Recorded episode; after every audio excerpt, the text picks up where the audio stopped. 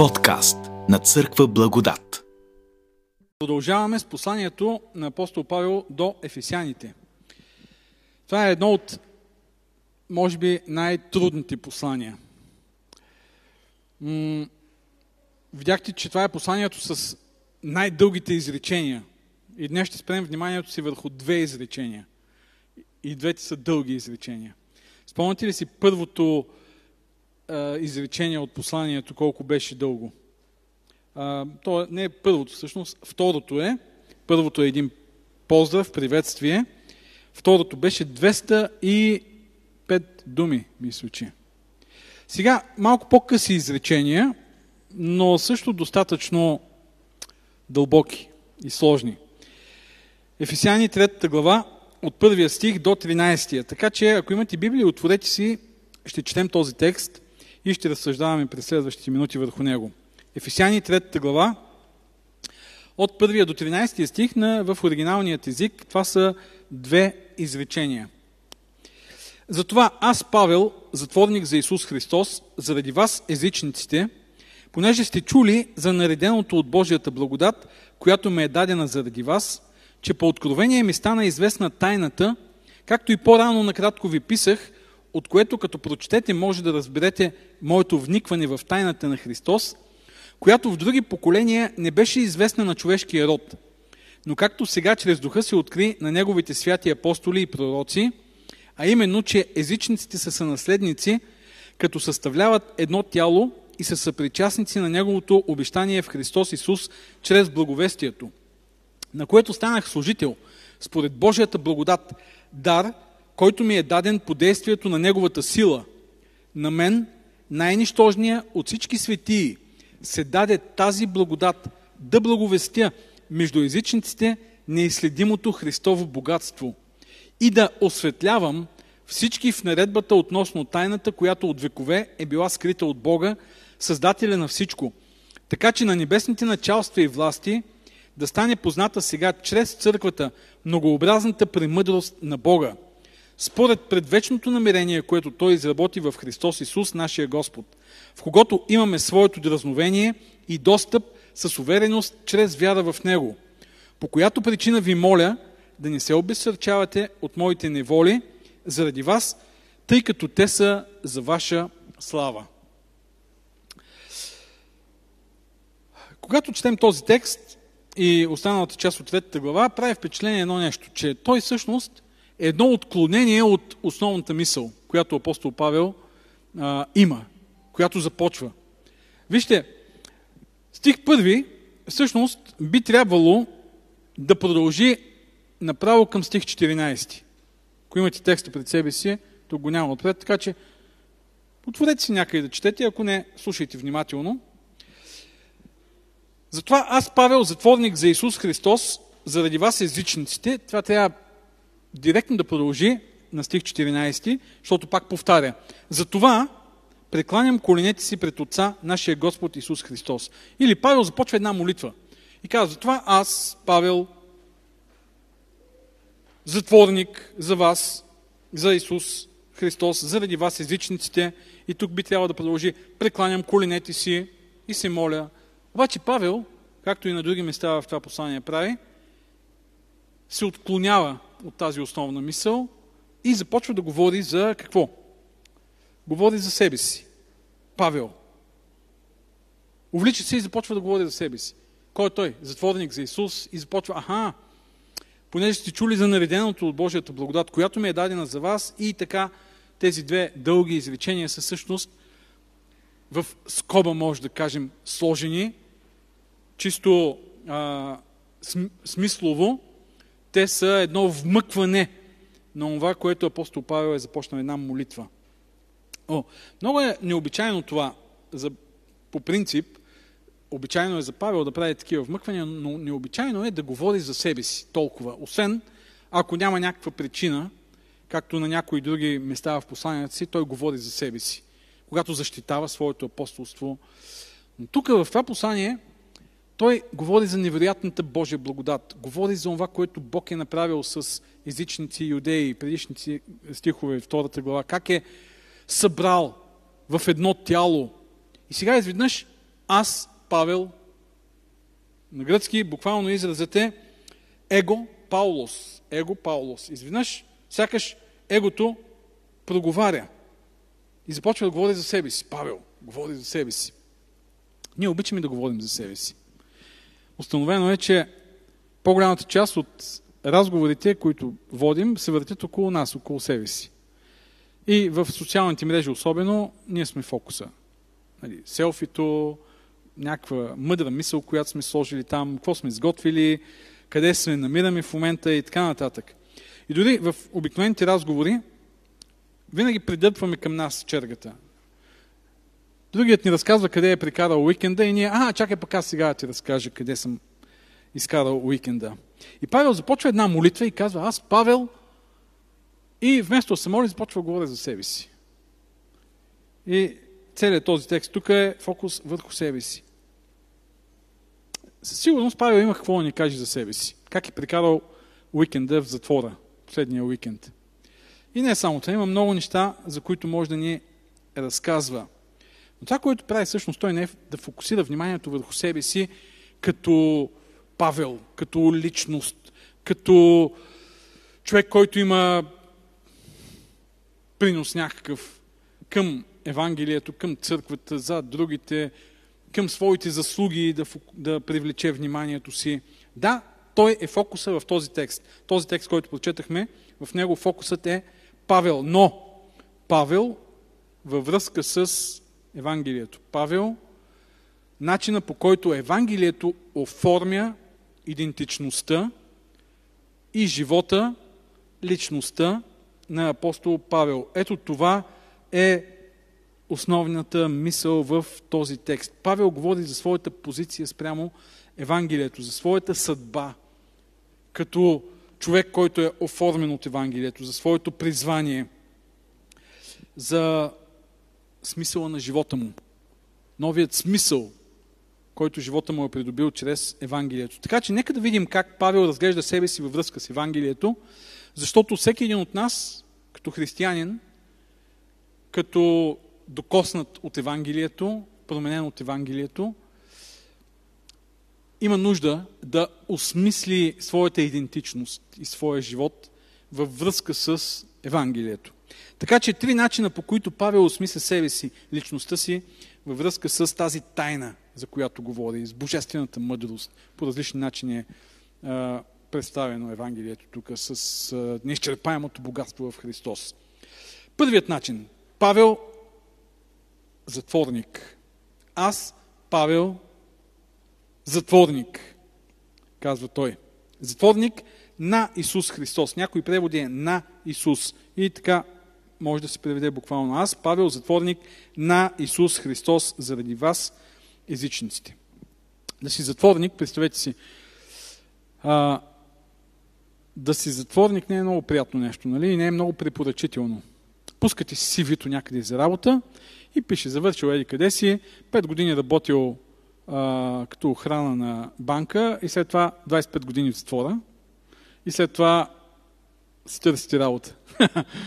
и 5 години охранител, 25 години затвора, защото ограбил банка, най-вероятно, и след това си търсите работа, като охранител някъде. А, или пък представете си, че си запознавате с някое момиче и в социалните мрежи си пишете, не знам доколко затворниците имат достъп. Но по някакъв начин, може би в някакво време особено, имате, пишете си, харесвате се и момичето ви пита, ами ти с какво занимаваш? А, какво работиш? Ами в затвора съм. И следващия момент сте блокирани. Или пък може би не. А, някои момичета обичат лошите момчета. Може би още повече пък да привлечете това момиче. Но а, затворник Павел има петно в биографията си. Той е затворник. И днес може да бъдем свидетели на това как хора в, от обществото, от бизнеса, публични фигури, на тях им биват повдигнати обвинения и за тях насякъде в пресата си говори обвиняемият еди кой си. Обвиняемият еди кой си. Това, че след това съда го оправдава, да кажем, защото прокуратурата е измислила някакво обвинение и 2-3 години, няколко години се влачи делото и той е с това, с това петно, няколко години обвиняем, даже не е влязъл в затвора, но това е достатъчно голямо петно, особено ако си публична фигура. Кой ще иска да прави бизнес с тебе? Кой ще ти се довери? А представете си духовник в затвора. Пасторът е в затвора. И, и този човек трябва да има някакво влияние. Апостол Павел е в затвора. Той обаче не гледа на, на себе си и на, на затворничеството си като на някакво опозоряващо петно. Разбира се, има и, има и такива присъди, политически присъди. В миналото в България е имало политически затворници, хора, които не са били съгласни с комунизма, политическата власт и са били преследвани, хвърлени са в затвори, в лагери. Това не е позорно петно за такъв човек, който, а, който знае, че ще плати с цената на затворничеството борбата за истината, за правдата, борбата срещу системата, срещу злото. Павел обаче не разглежда себе си така като герой, който се бори срещу злото, срещу системата, срещу сатанинският Рим или юдаизъм. Тези, които са причината Павел да бъде хвърлен в затвора.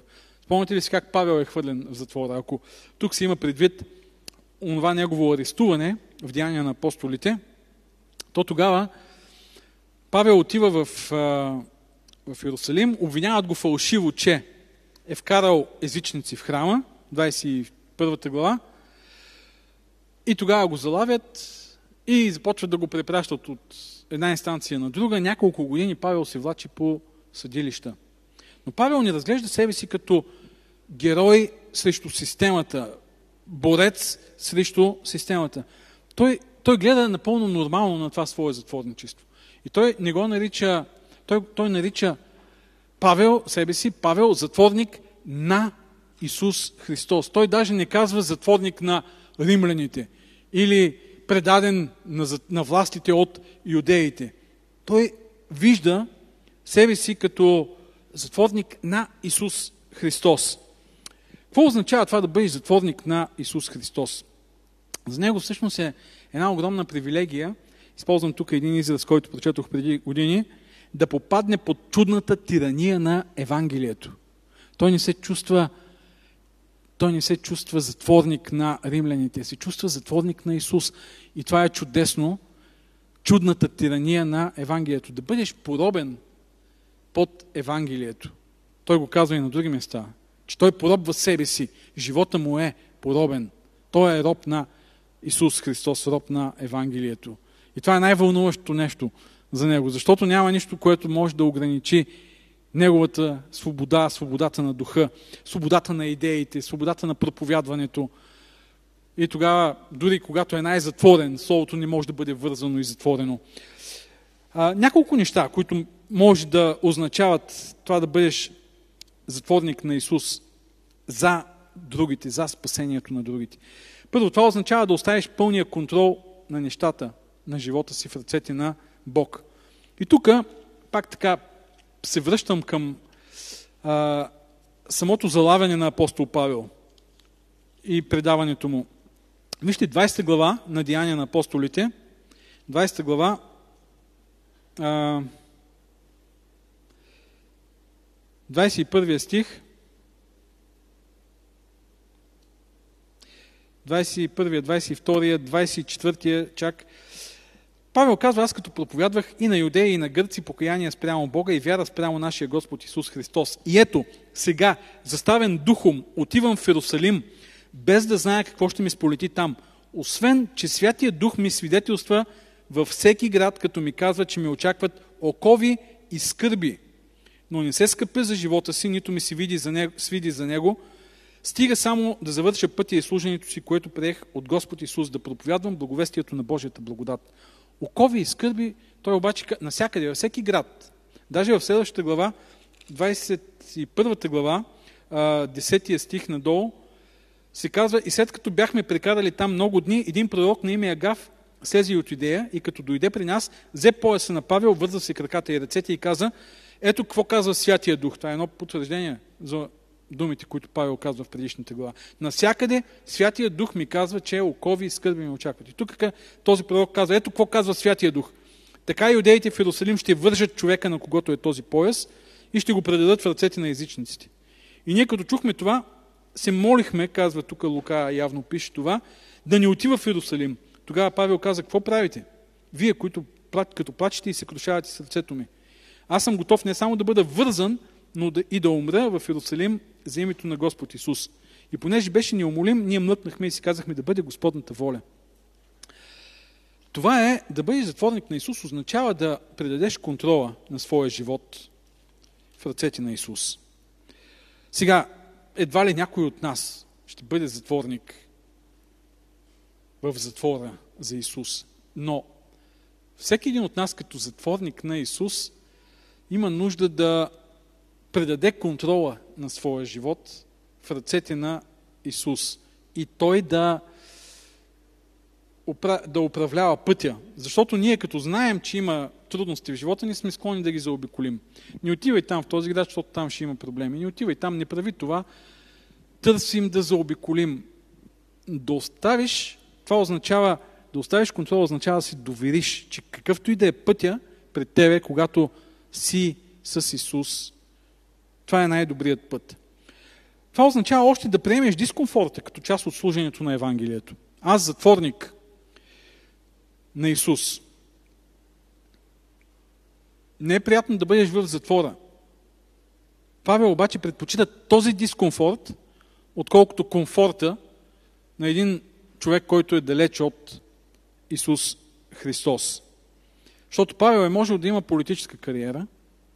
В Деяния на апостолите виждаме един амбициозен млад мъж с обещаващо бъдеще, който обаче избира дискомфорта на апостол, вместо това обещаващо бъдеще. Затворник на Исус. Още нещо, така разсъждаваме върху цялостния а, живот и служение на Павел, какво означава да бъдеш затворник. И това означава да разглеждаш неудачите, неприятностите, лишенията като част от един добър план. И Павел го казва в 13 стих. По която причина ви моля да не се обесърчавате от моите неволи за вас, тъй като те са за ваша слава. Павел казва, вижте, това, което се случва тук, на вас ви изглежда трагедия и се обесърчавате. Заради нас, заради това, че Павел служи на езичници, той е хвърлен в затвора. Той казва, не, не, гледайте отвъд всичко това. Това е за ваша слава. Това е за вашето спасение, за вашето прославяне. Това е за прославянето на Евангелието. Църквата да триумфира над греха, над злото в този свят. И той може да види отвъд всичко това. Това е нещо невероятно. Тази перспектива, която апостол Павел има, затова той е велик, защото той вижда тази голяма перспектива в предишните проповеди, говорихме, на обединението между небето и земята, на църквата, която създава един мир на хора, които са толкова враждебно настроени един спрямо друг, на една, на, един, на една вселенска общност, вселенско семейство, на едно такова световно побеждаване на злото и греха. И то е част от всичко това. И независимо от това, дали преживява трудности или не, той знае, че всичко това е а, част от един велик, добър план. Ние обичаме, като правим нещо, да бъде комфортно, да ни е приятно. Ако ще правим нещо за Бога, ми то трябва да е много забавно. Иначе, а, трябва да са включили в него или не. Трябва да е много приятно, да сме супер развълнувани, да е страхотно. Ако обаче трябва да ни отнеме време, да вложим трудност, да, да вложим усилия, лично време, удобства, доходи, е, не е за нас.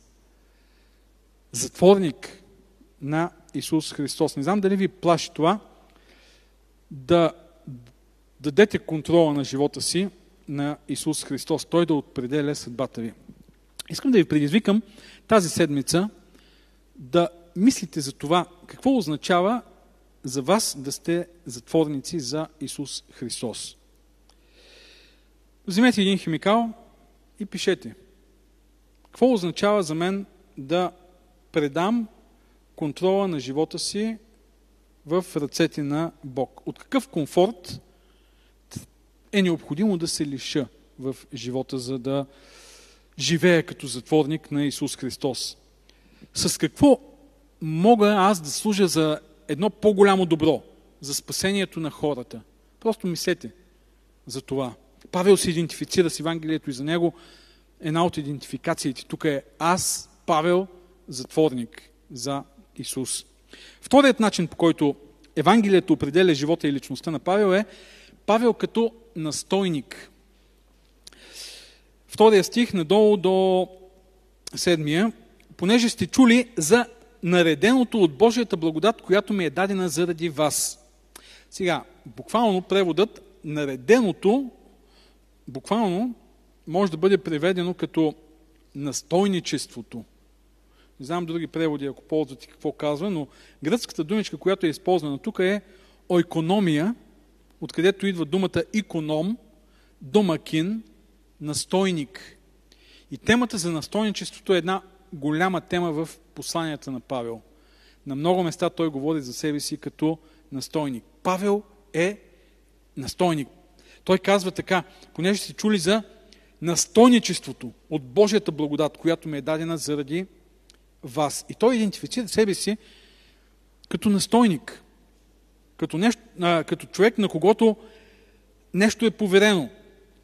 Така че, нека да помислим сега за това настойничество. Как Павел осмисля себе си, идентифицира себе си като настойник на Божията благодат. Той казва, по откровение ми стана известна тайната.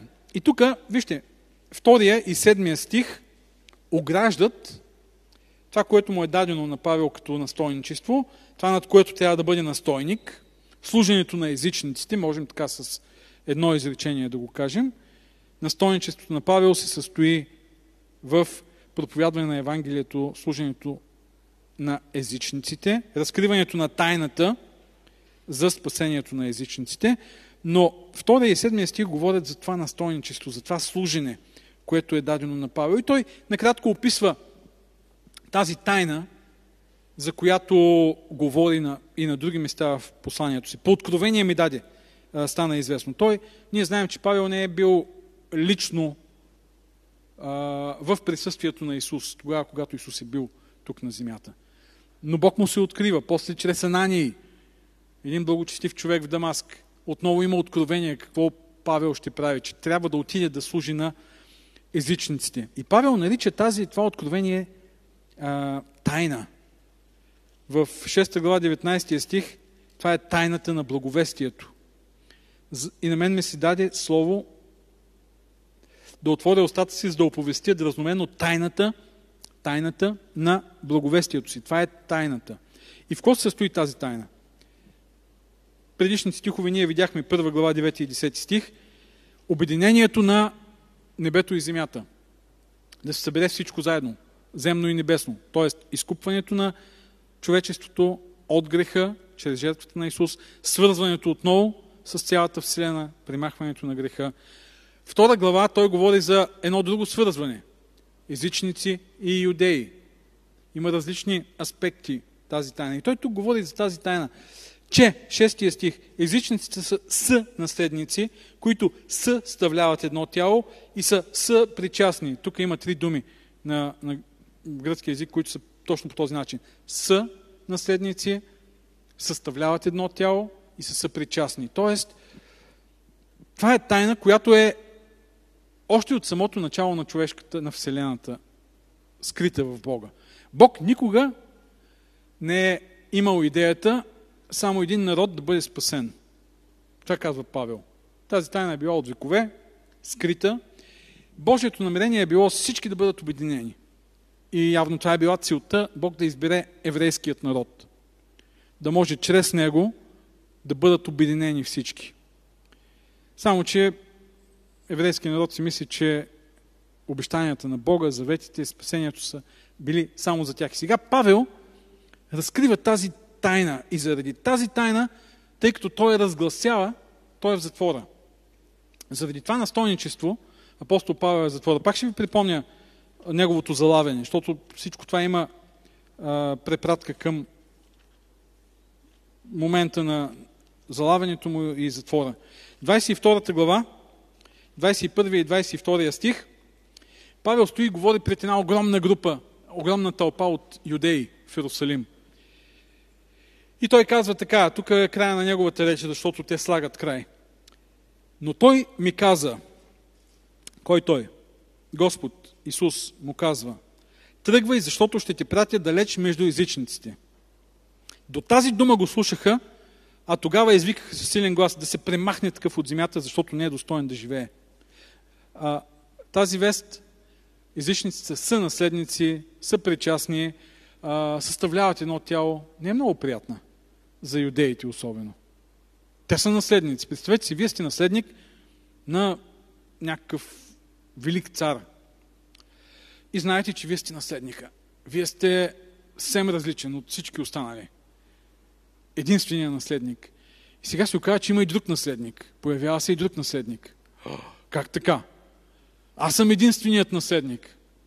И започва борбата между наследниците. И Павел е стойник на тази тайна. И служител, седмия стих, настойник, служител, настойничество, служител, а, чрез Божията благодат. И това е, което а, Евангелието отново оформя в идентичността на апостол Павел. Той разглежда себе си като настойник. А настойникът е човек, който е отговорен и служи за разпространяването на тази тайна. Ние сме настойници. И това го казва Библията. Апостол Петър казва, че всеки един от нас е, първо Петър от 4 глава, 10 стих, всеки един от нас е настойник на многообразната Божия благодат. Павел, неговото настойничество е в това да отиде да проповядва сред езичниците. Ние, всеки един от нас има според дадената благодат от Бога, отговорност за част от тази благодат, от тази тайна Евангелието за спасението на хората. Това, че Бог ни е направил настойници, би трябвало да бъде най-мощната мотивация да служим. Че Неговата невероятна благодат ни е дала възможността да служим на, и чрез Евангелието на Бог. Има различни мотиви за служене. Аз тук си мисля, четейки този текст, невероятната мотивация, която апостол Павел има. Той казва, Божията благодат, която ми беше дадена, след това пак, на която станах служител според Божията благодат, дар, който ми е даден по действието на Неговата сила. Вижте 8 стих. На мен е най-нищожният от всички светии. Се даде тази благодат.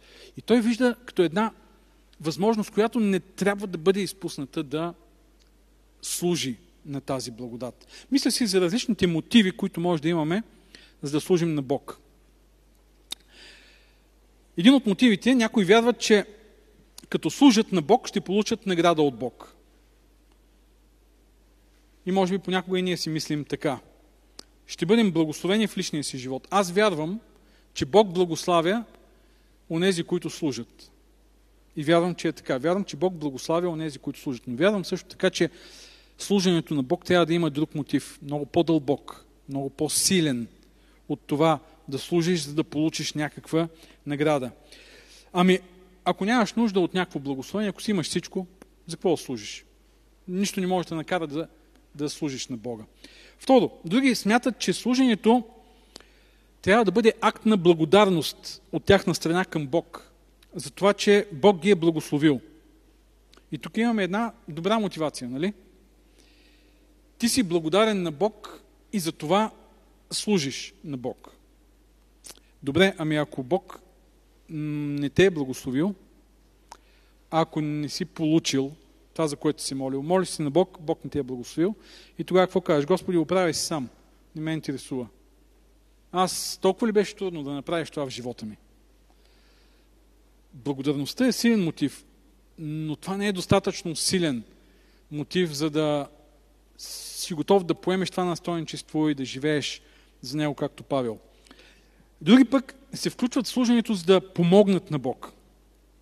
и смятат, че това е доста възвишена подбуда. Бог има нужда от теб. Не знам дали сте го чували. Бог има нужда от тебе. Аз мисля, че този призив не го отправям. Поне години наред съм смятал, че това е един от много манипулиращите изрази а, и призиви. Бог има нужда от тебе. Чакай малко, Бог е закъсал така ли? Неговия стартъп толкова некадърно е бил обмислен, че ако ние не се включим, край всичко ще пропадне и затова Бог има нужда от мен, за да може да, да ни фалира бизнеса му, да ни фалира църквата. Със сигурност Бог иска аз да бъда включен. Но има нещо повече от това, по-силен мотив, този мотив, който движи Павел. Бог е благоволил да ни включи. Всъщност не, че Бог има нужда и че е закъсал за хора, Той, той е, ни е дал привилегията да бъдем част от това дело за спасението. И затова Павел казва, понеже сте чули за нареденото от Божията благодат, която ми е дадена, Павел казва, на мен това ми е един подарък. Невероятен дар от Бога, на което станах седмия стих служител според Божията благодат, дар, който ми е даден по действието на Неговата сила. И тук Павел говори за тази сила, за която говори и в първата глава. Силата, която е променила живота му. Павел, един наистина много способен и кадърен а, учител, може би равин е щял да бъде,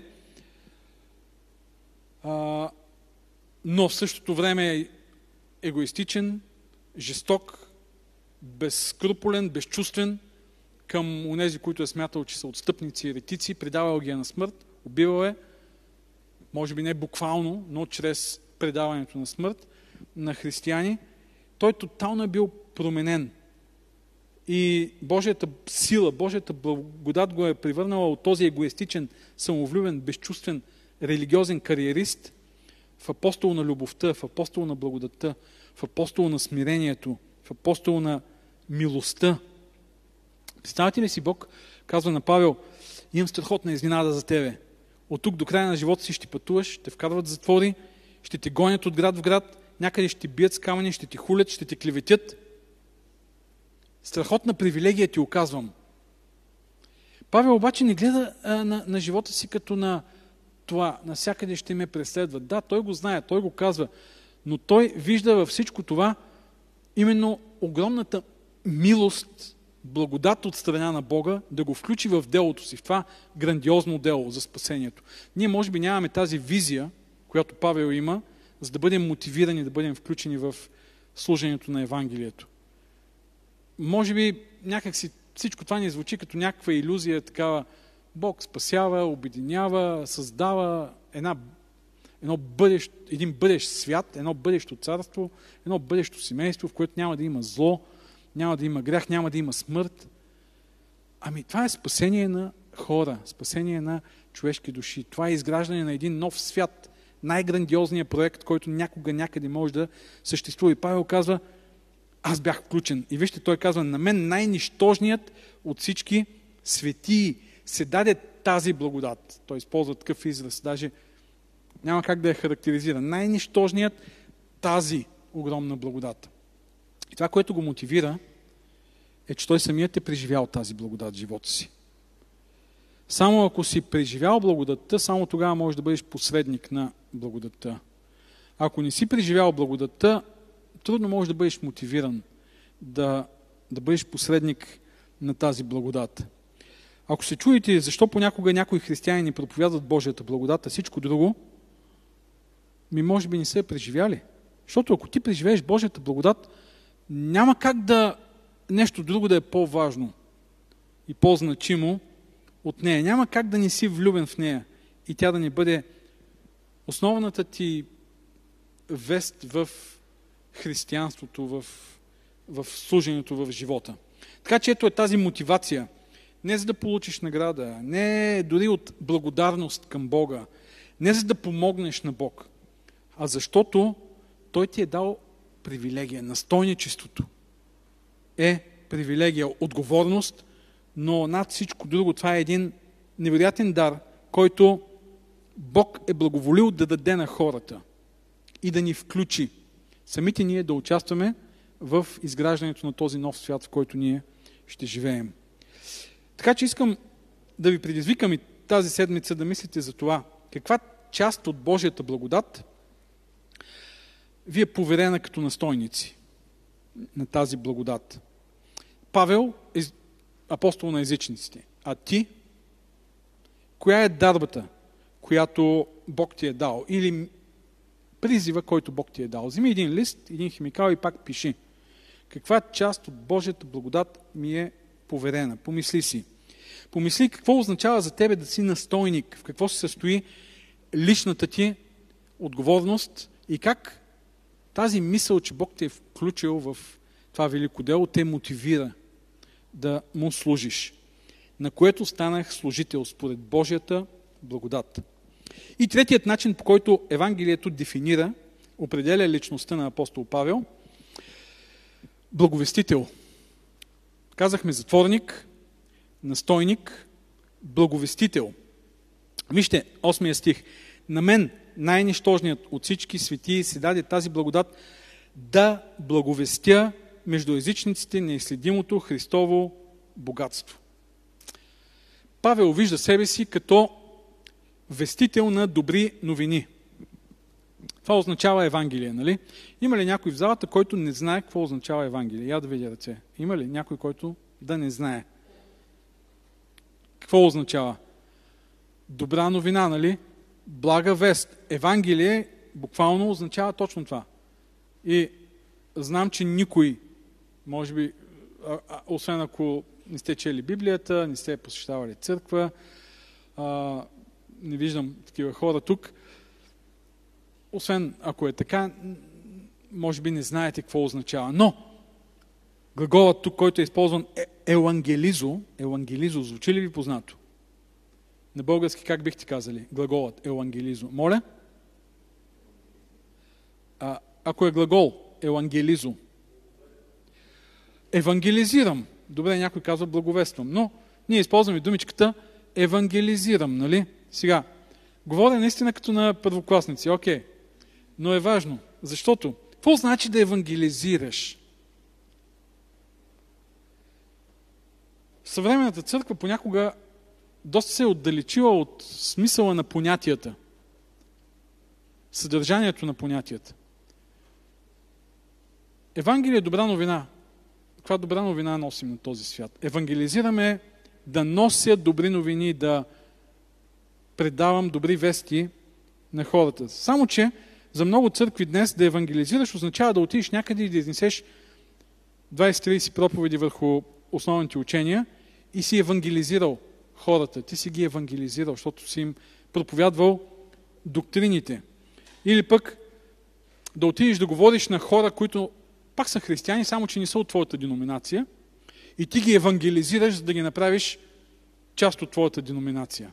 И така се разбира, нали? Евангелизирам. Аз го евангелизирах и той вече дойде в нашата църква. За Павел обаче евангелизиране, евангелизо, е точно това, което думичката значи да благовества, да споделя добрата новина, че всеки е сънаследник, че всеки е съпричастен към обещанията на Бог, че всички съставляваме това голямо Божие семейство. Всички сме част от Божия народ. И вижте как тук в следващите стихове а, звучи Евангелието в, в съзнанието на Павел, в, мисленето на Павел. Осмия стих. Да благовести между езичниците неизследимото Христово богатство. Неизследимо Христово богатство. Павел не спира да говори за богатство. Посланието към ефесяните видяхме на няколко места, той говори за богатство. Да отвори очите ви, казва, да просветли очите ви, за да видите богатството на наследството, което имате. И на, на други места още, пък и в другите си послания. Богатство, богатство, богатство. Той говори за Евангелието като за едно неизследимо богатство, което се състои от съкровища, които само духовно просветение човек може да оцени. Като благодат, като любов, като силата на Бог да променя човешкия живот, като радостта, която Бог дава от връзката с Него и осмисленето на на живота си като Божие дете, дълбоките познания за характера на Бога, за Неговото дело на спасение. Всичко това е едно неизчерпаемо богатство. То е неизследимо, никой не може да го изследи, защото е неизчерпаемо. То е безгранично за нас хората. И тук отново искам да, а, да издигнем мисленето си до нивото на Павел, да мислим по-възвишено за Евангелието, за, за християнството. Защото някои християни свеждат християнството до ходене на църква. Или до заучаване на доктрини. Или до заучаване на отговорите, които могат да ти дадат. Които могат ти, въпрос, отговорите на въпросите, които хората могат да ти поставят. И ти трябва и нямаш отговор. И се обаждаш на пастора. И пастора питаха ме, какво си, какъв е отговора. И ти му даваш отговора и той си го запомня. Да, добре, трябва да знаем, трябва да, да можем да защитим вярата си. Богатството на християнството не е просто в апологетиката, в заучаването на някакви схеми или в а, извършването на някакви обреди, някои християнски общности са фокусирани върху това, извършване на обреди, или в каквото и да е друго. Павел говори тук за дълбоки, неизчерпаеми съкровища. За съжаление, понякога ние свеждаме наистина християнството до нещо много малко и примитивно в сравнение с това, което Бог е предвидил да бъде. Съкровище на човешката душа. Нов начин да бъдеш човек, нов начин да общуваш с хората, това е невероятно богатство. Нов начин да преживяваш проблемите и трудностите в живота. Нов начин да си построиш ценностите в този живот. Нов начин да бъдеш щастлив. Нов начин да, да промениш отношенията си към хората. Тоест да не бъдеш вече ти в центъра на всичко, а да изграждаш общност, да подкрепеш. И във всичко това, за всичко това има м- огромни неизчерпаеми съкровища, които а, се състоят в Евангелието. И Павел ги вижда. И той казва, ето това съм изпратен да благовестя. Това е добрата новина, да благовестя между езичниците. Да предаваш добрата новина за този нов живот, който е достъпен за всеки човек. 9, 10 и 11 стих. И да осветлявам всички, тази думичка осветлявам е същата, която той използва в 1 глава 18 стих. И да просветли очите на сърцето ви, за да познаете каква е надеждата. Павел се моли за ефесяните, Бог да просветли очите и той казва, това е моята задача. Добрата новина може да бъде разбрана само тогава, когато очите на хората бъдат просветени. И сега моята задача е да просветлявам на всички, да осветлявам всички в наредбата относно тайната, която Бог от векове която от векове е била скрита у Бог, Създателя на всичко. И вижте десетия стих. Много интересно. Не знам дали така сте си замислили за ролята на църквата в този свят. Така че на небесните началства и власти да стане позната сега чрез църквата многообразната премъдрост на Бога. Защо съществува църквата? Павел тук дава един отговор, който може би ние не, за който не сме се сещали на небесните началства да стане известна многообразната мъдрост на Бога. Или няма как да стане известна тази многообразна мъдрост, освен чрез църквата. Църквата има грандиозна задача, велика задача. Сега, кои са тези а, началства, небесни началства? В посланията на Павел това не са ангелите Бог и всички останали. Той нарича небесни власти и началства и тъмните сили.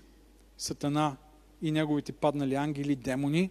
Те са наречени небесни началства, защото идват от небето, но разбира се са тук на земята, за да изкушават, да мамят и да преследват вярващите. Но той казва, ето, църквата има тази невероятна... И това е част от добрата новина – за църквата, че чрез църквата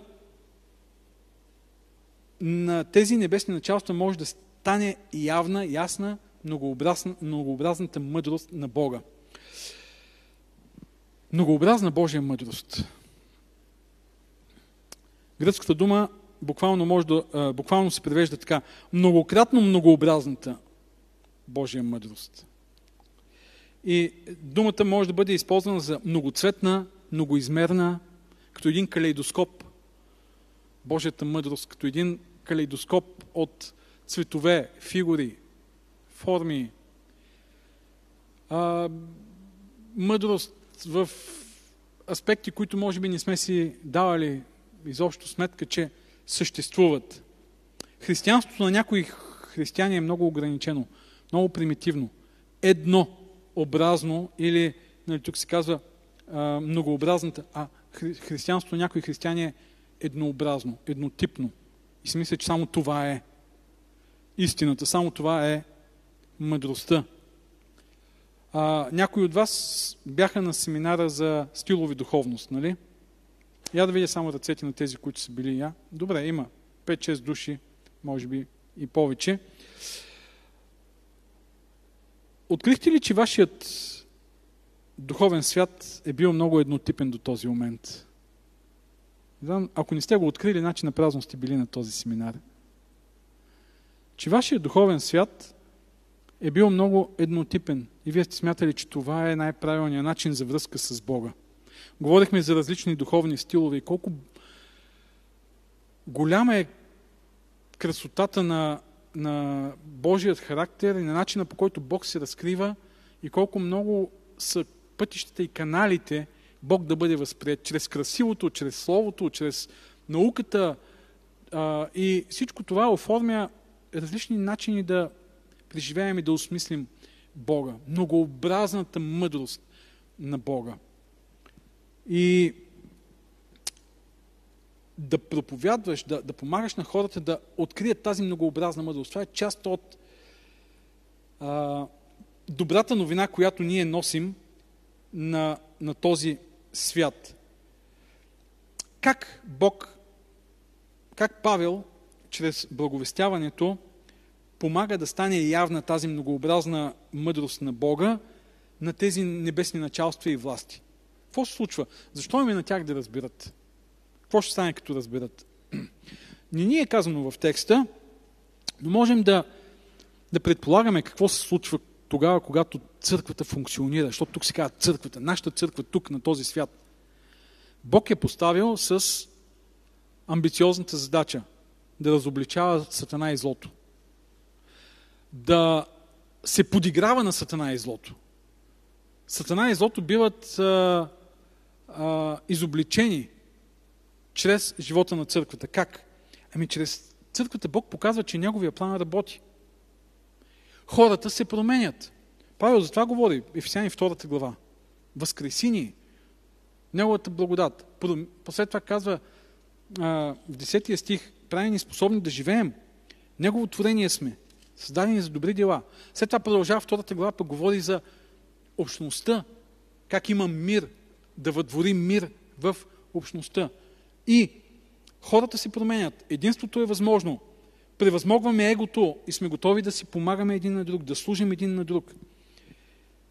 Чрез цялата тази трансформация, която и самият апостол Павел е преживял и хората, на които той е проповядвал, това как най-големите врагове могат да живеят заедно в любов, като част от едно семейство, чрез всичко това, църквата всъщност показва тази многообразна мъдрост на Бога на силите на злото. И по този начин тя ги обесилва. А, може да се каже, че това е един триумф над силите на злото в този свят, чрез църквата. Помислете си каква невероятна роля има, имаме ние като църква. Това, което се случва тук, е една реалност. Спасението на хора, промяната на живота и изграждането на една небесна общност.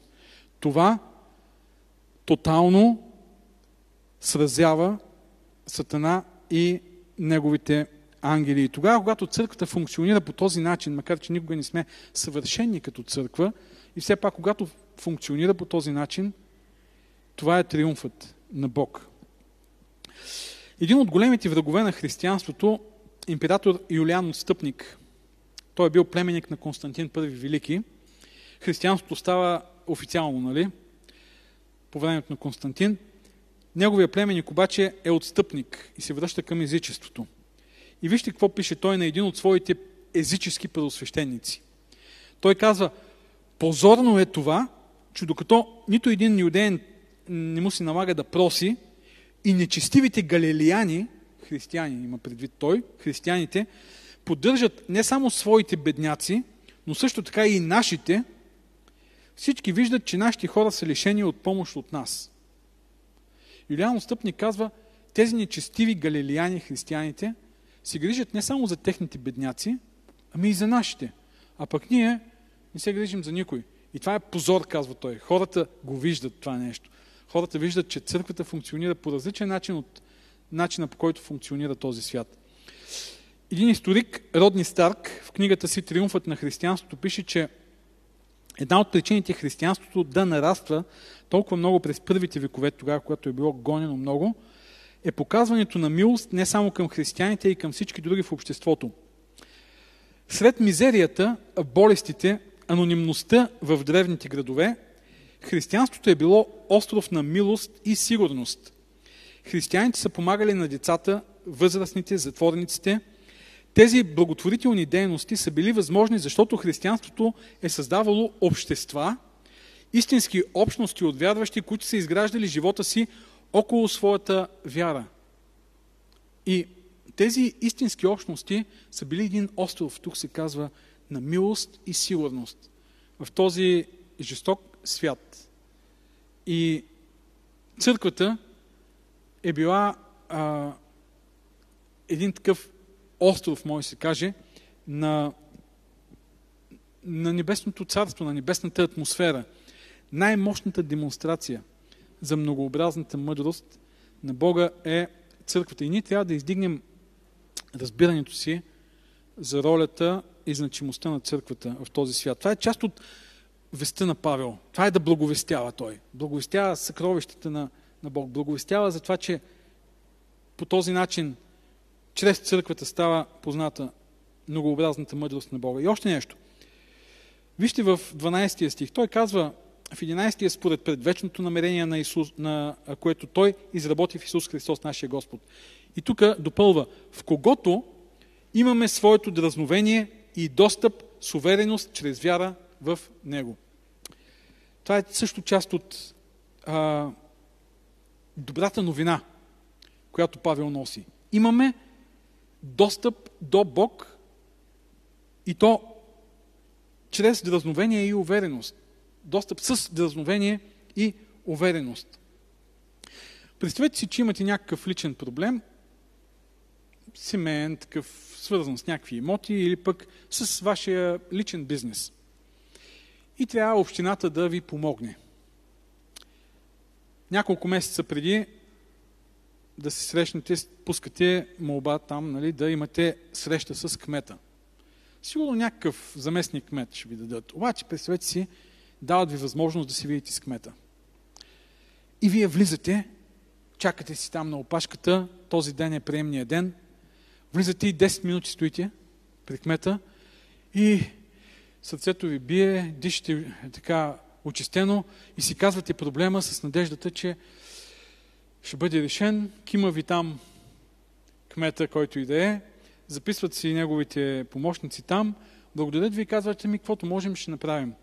И вие си излизате 10 минути, са ви дали. За вас това е страхотно. Имате достъп до кмета. Преди години ми се наложи да имам достъп до един от областните управители и беше нещо такова.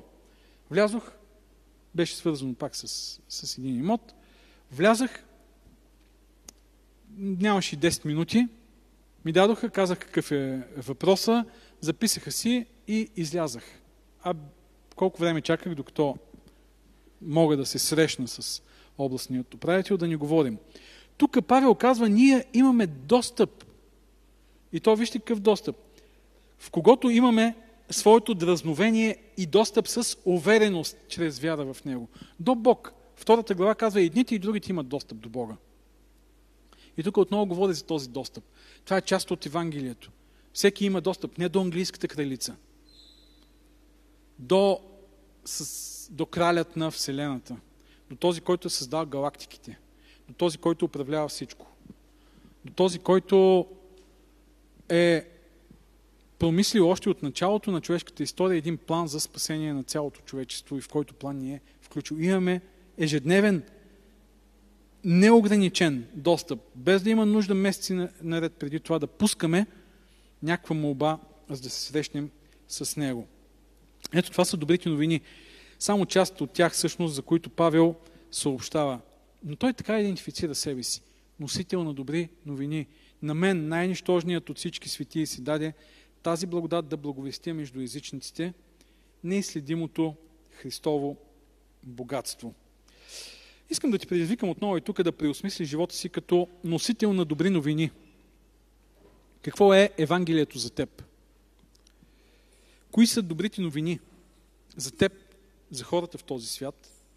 Какво трябва да преосмислиш в начина, по който си възприемал вярата си до този момент и християнството, за да може да говориш за вярата си и за християнството като за добра новина, а не като за някаква изтъркана такава религиозна форма, вест или просто някаква доктрина, някакво учение. Или пък още по-малко като някаква духовна претенция за превъзходство над останалите. Аз, Павел, казва той в началото на този текст, и след това си казва, кой съм аз? Чакай малко сега. Кой съм аз този Павел? Кое ме прави да съм това, което съм? Евангелието. И как Евангелието преосмисля идентичността на Павел. Затворник на Исус, настойник на тайната на Евангелието, благовестител. Аз, Иван, или аз, Миро, или аз, Боби, или аз, Деч. Не, добре, Виктор. Или аз, който и да е, който е седнал тук, затворник на Исус, да дадем контрола на живота си на Бог. Настойник на Божията слава, да осъзнаем огромната благодат, която ни е поверена. Дар, скъпоценен дар, да служим. Благовестители на неизчерпаемото богатство. Тук сме за да носим добри новини. Нека да преосмисляме все повече и повече личността си и живота си във връзка с Евангелието. Амин.